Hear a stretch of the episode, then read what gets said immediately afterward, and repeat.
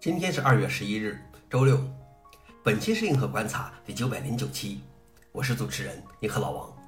今天的观察如下：第一条，超过一半部署的 PHP 版本已过了支持期。据一份最新的报告，PHP 七点四是使用最多的版本，有百分之五十四的受访者在生产中部署了它。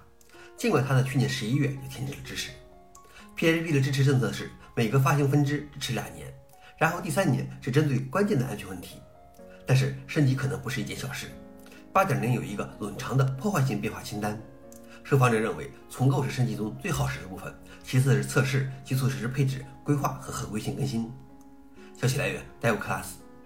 老王点评：PHP 八是比 PHP 七快多了，但是谁没法去升级啊？PHP 的优势在于大量既有的应用，如果不能很简单的升级，走向衰落也在意料之中。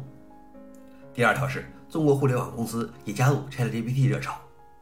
除了百度宣布其文心一言人工智能服务之外，中国各大互联网公司也纷纷宣布自己的动向。阿里巴巴说，它正在内部测试一个 ChatGPT 式的工具，但没有透露更多细节。腾讯周四确认了其在 ChatGPT 式和 AI 生成内容方面的规划，相关研究正在有序进行。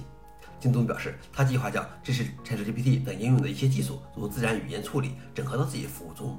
网易表示，它正在研究将人工智能生成的内容纳入其教育部门。消息来源：日经新闻。老王点评：让我们相信，他们都是厚积薄发，一夜之间人工智能就有了井喷式的重大突破。最后一条是，因为说马斯克人气下降，首席工程师被开除。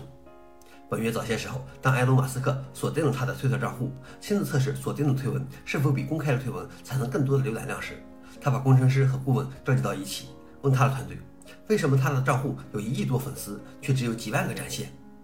一位首席工程师站出来解释说，这种下降可能是由于公众对马斯克的兴趣减弱，并提供了谷歌趋势图和对推特算法的调查结果，发现对 CEO 没有偏见。马斯克的直接反应是将这位员工免职，你被解雇了。至此，推特的首席工程师仅剩下错误仅存的一位。消息来源：阿斯泰克尼考。老王点评：过气明星非要爆出个大新闻才能不过气。好了，以上就是今天的硬核观察。想了解视频的详情，请访问随附链接。谢谢大家，我们明天见。